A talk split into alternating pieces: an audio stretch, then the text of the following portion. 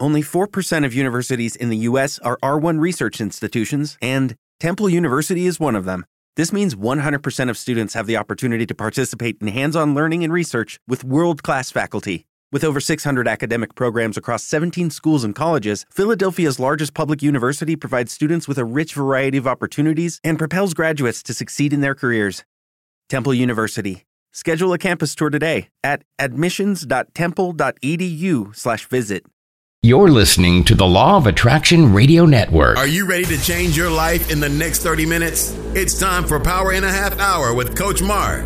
Get your notebooks ready. He's about to go in. Five, four, three, two, one. Coach Mark, let's go. Thanks for tuning in. Thanks for tuning in. This is Coach Mark, and you're listening to Power in a Half Hour. In the next 30 minutes, we're going to learn the tips, tricks, and techniques of the rich and the super duper successful. So, the quote that we're going to start today simple as that. A lot of people have ideas, but there are few who decide to do something about them now. A lot of people have ideas, but there are few who decide to do something about them now. Not tomorrow, not next week, but today.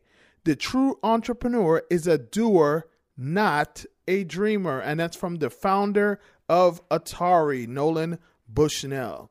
The title of today's show is Time for Action. I want to thank everyone for listening. Want to remind you, you can always go back and re listen to any of the old shows at www.powerhh.com or you can find me on iTunes in the podcast section. Just do a search for Coach Mark or Power and a Half Hour. If we're not friends on Facebook, my name on Facebook is The Real Mark Starr. That's The Real M A R K S T A R R. On Instagram, it's at Coach Mark Speaks. I have a daily message service for all my listeners in the United States. To get those messages for free, all you have to do is text the letters BBD to 411 247. And if you have had not had the opportunity to download my book, you can download it for free at www.repeataftermebook.com. All right, we have a great show today, so let's go ahead and get started. Profile number one Jim McCann. Now, Jim grew up in Queens and his family had a small business. His dad was a painting contractor and he worked for him as a kid. He learned how to do plumbing, carpentry, and all types of electrical stuff. Jim initially planned to be a policeman, so he enrolled in the John Jay College of Criminal Justice at the City University of New York. At night, he worked as a bartender. One day, a friend of his told him about working in a group home for boys, which intrigued him. So in 1971, he went to college in the daytime and went to work for St. John's Home for the Boys in Rockaway, Queens at night. At the house, he had his own room and lived there with 10 teenage boys. This was a great learning experience for Jim. After graduating with a bachelor's in psychology, he went on to become an administrator and continued working with the home for 14 years. Soon after, Jim got married and he and his wife started a family. Because he was working in the nonprofit sector, he barely made any money, so he had to go back to bartending at night. Now, one of his customers at the bar that he was working at had a small flower shop that he was thinking of selling. Jim figured that he could scrape up enough money to buy it and asked if he could work a few Saturdays to see if he would like it, and he did. He loved the smiles that people had on their faces when you put together a bouquet for them. It was a simple to understand business that required low capital to start. At the time, there was no big franchises in the flower business, so he bought the business for $10,000 with the intention of building it into a big company. It was 1976, and he kept working full time at the group home while learning the business. Jim knew that he wanted to build a chain and was always on the lookout for another location. Every six months, he would open up another store. Although he was able to expand, the retail industry was tough, and flowers were definitely tough because they're a perishable product that has to be delivered, and you're required to know the craft. Jim was the oldest of five children, and he recruited his entire family to come and work with him. After 10 years in the business, he had over 20 stores, yet he was still working at the group home. He figured that it was about time that he started working in his business full time, so he left the group home. In the early years, cash was his biggest challenge. What he knew about the business came from the advice of his family at the kitchen table. He didn't know anything about venture capital or bank lending.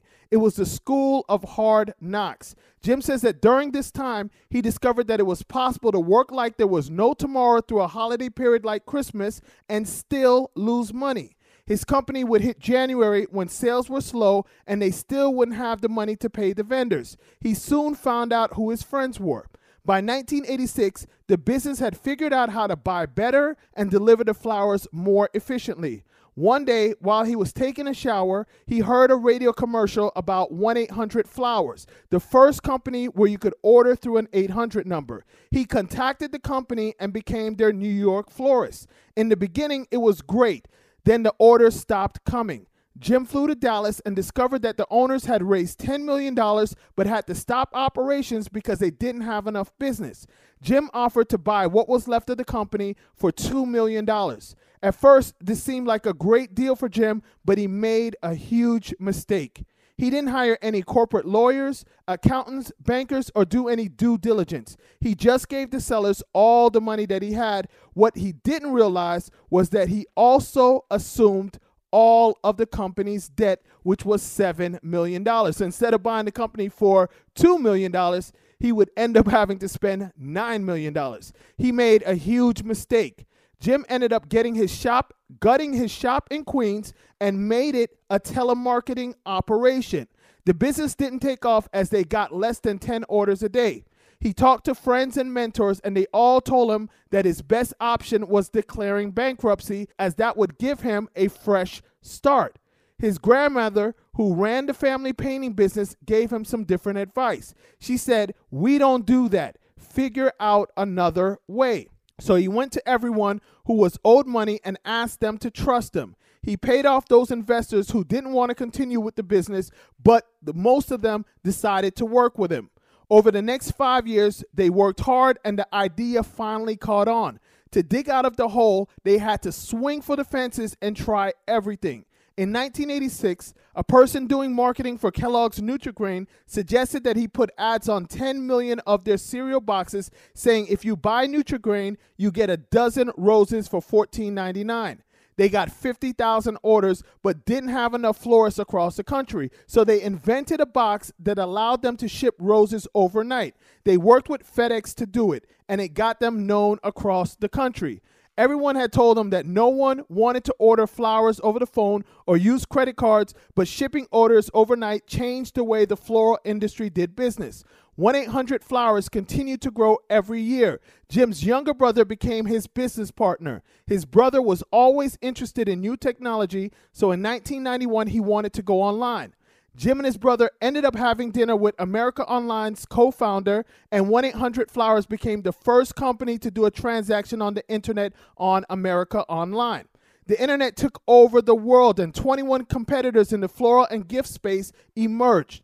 1 800 Flowers decided to go public in August of 1999 and raised $150 million, most of which they used to build a new technology platform for the company. Most of their competitors ended up going out of business. By the late 1990s, they had about $120 million in annual sales. Today, their revenue is over a billion dollars a year when you include their franchises and other companies owned. Now, this is from a guy that just bought a simple flower shop for $10,000 while he was a bartender.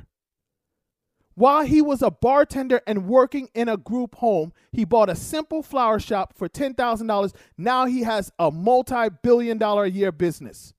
Let's now take a look at Jim's top keys to success. Number one, manage individuals, not groups. Jim says that his job as CEO is to understand people, motivate them, and keep score. People want to love, be loved, and be trusted. So establish a relationship with everyone individually and know that each relationship is going to be different. Number two, look after your employees. When the recession hit in 2008, 100, 1-800 Flowers had to cut 10% of their workforce, which was very painful. They put together job banks and followed people until about three of the until all but three of the 300 were re-employed. Happily, they have been able to rehire some as well. And number three, share the wealth. Business is the engine of a community. If you run your company only for a profit, there's no return to serve stakeholders and your vendors, communities, and customers. Good business creates more capital, so there's more to go around for everyone.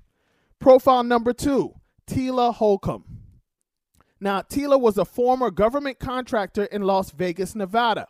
As a contractor, Tila was making $70,000 a year. Now, while she was making $70,000, she lived off of $50,000 a year. She would invite people over for a bottle of wine to watch Scandal instead of spending money to go out.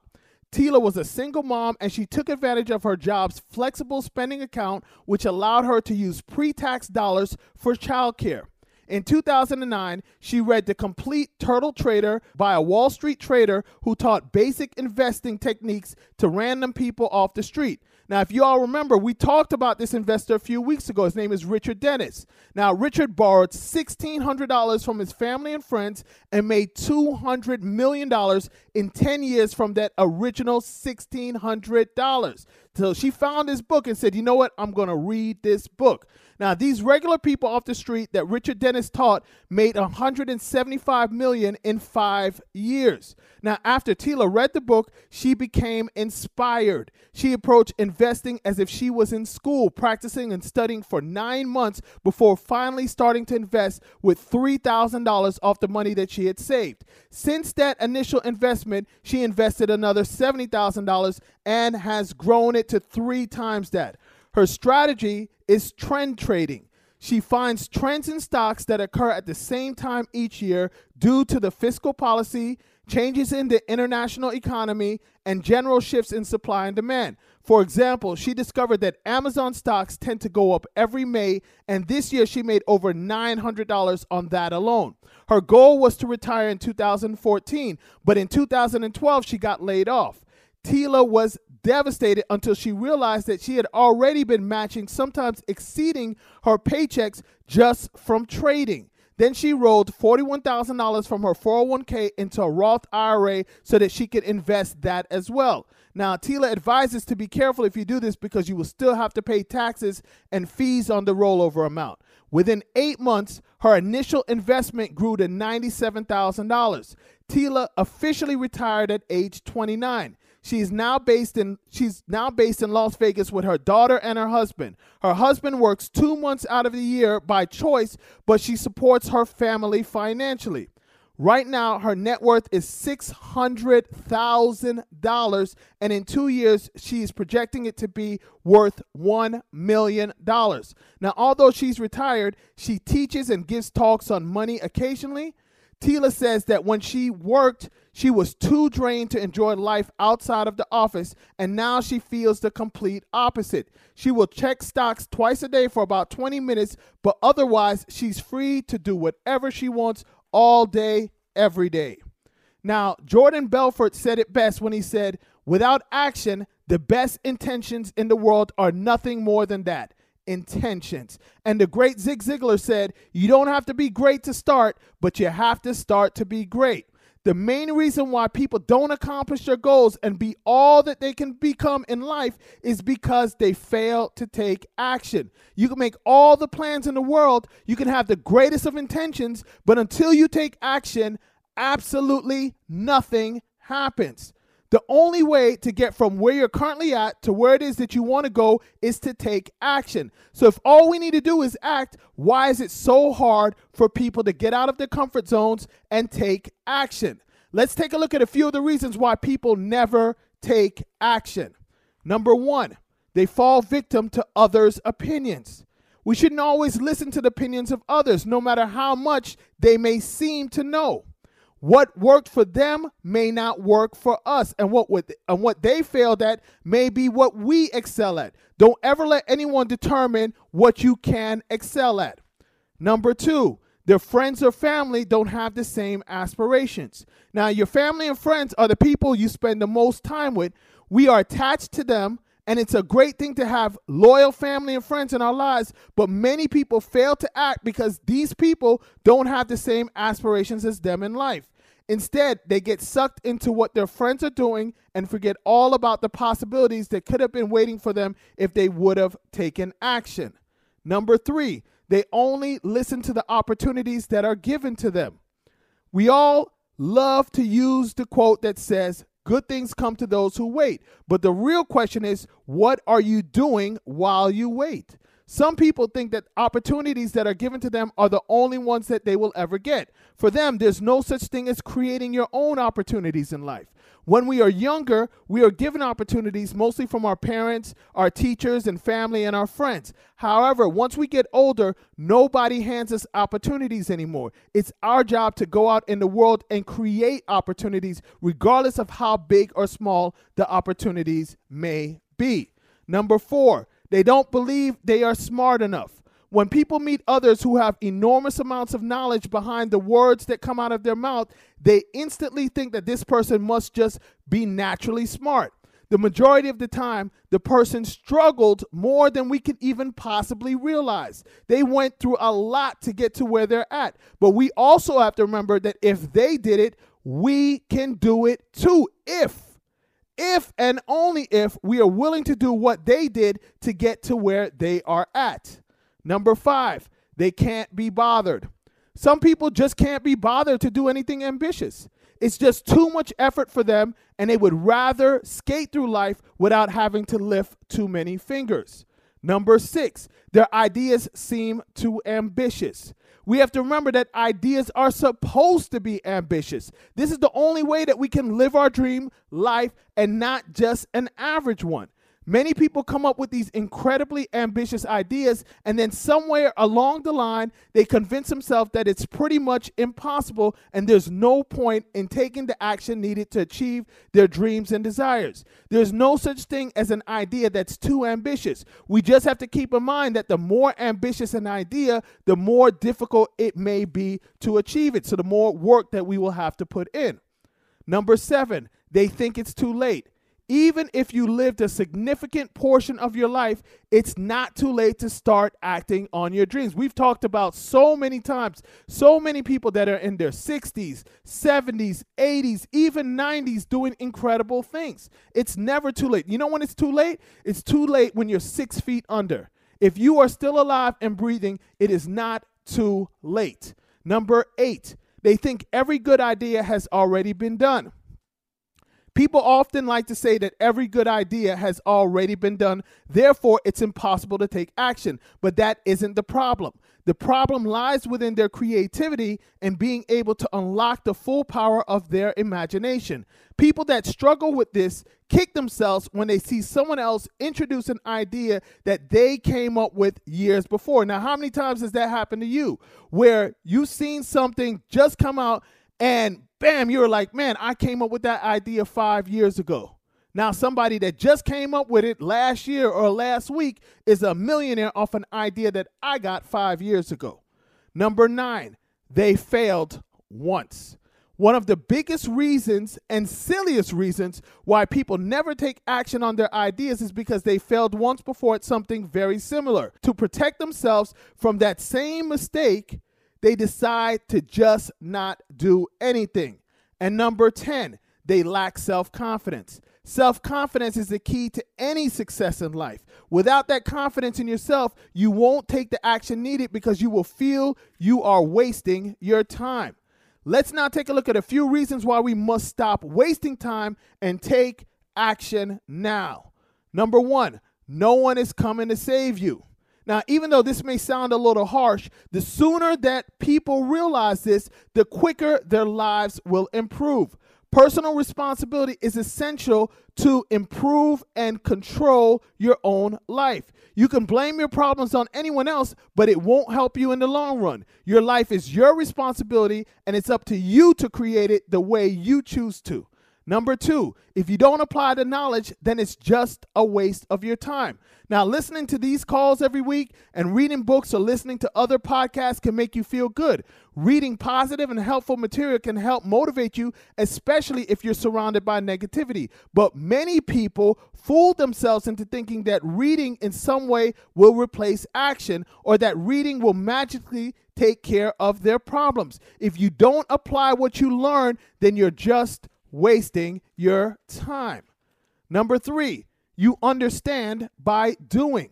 When we read a lot, it's easy for us to fool ourselves into thinking that we understand what we're reading or how to do certain things. The thing is, you never really understand anything until you experience it. The knowledge you get from learning will help you to avoid the pitfalls and improve quicker, but it can't relate to how it feels to experience the thing. Now, one of my favorite quotes from Confucius is To know and not to do is not to know. Let me repeat that. To know and not to do is not to know. Number four, you raise your self esteem. When you take action and you see yourself starting to succeed, it will help to build your self esteem. Even if it's a small action, just start. And once you complete that small task, keep moving on to bigger actions. Before you know it, you will start to amaze yourself. And number five, time will pass no matter what you do. We all only have a limited time on earth. We can't afford to wait because we don't know when our time will be up. Not one of us can stop time. Time is going to pass, so we might as well start moving towards our goals. Now, let's now take a look at a nine step action plan we can practice every week to help get us closer to our goals and desires.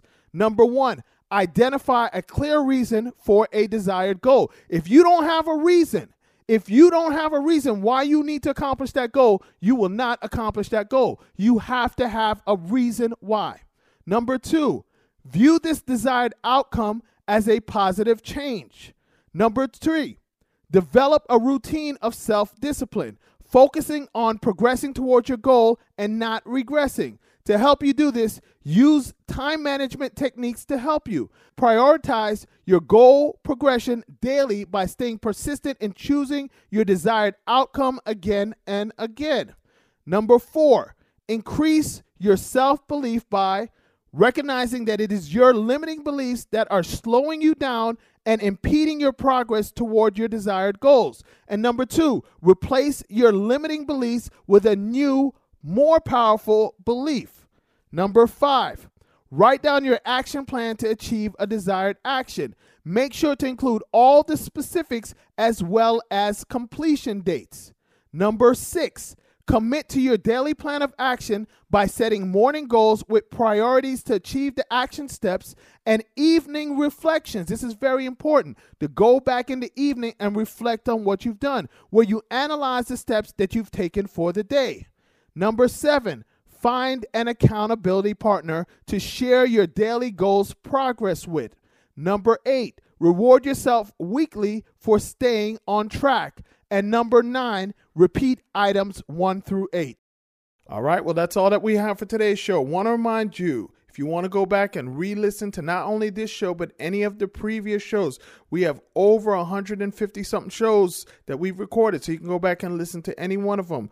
The website is www.powerhh.com, or you could find me on iTunes in the podcast section. Now, I know you have three friends that could have benefited from what we talked about today, so make sure you share this with them. And the quote that we're going to end today's show with is The secret of getting ahead is starting.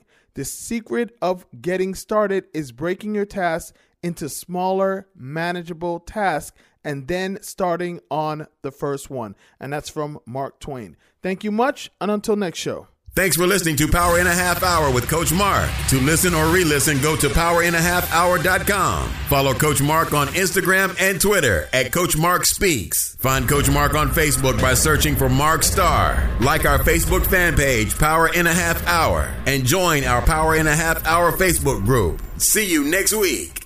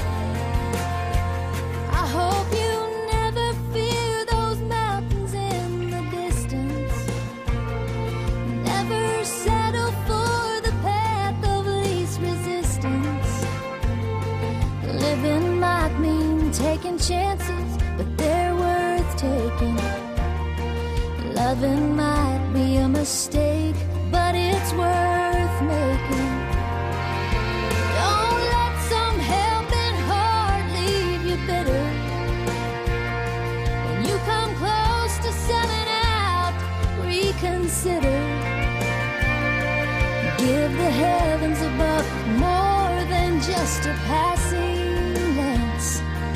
And when you get the choice to sit it out or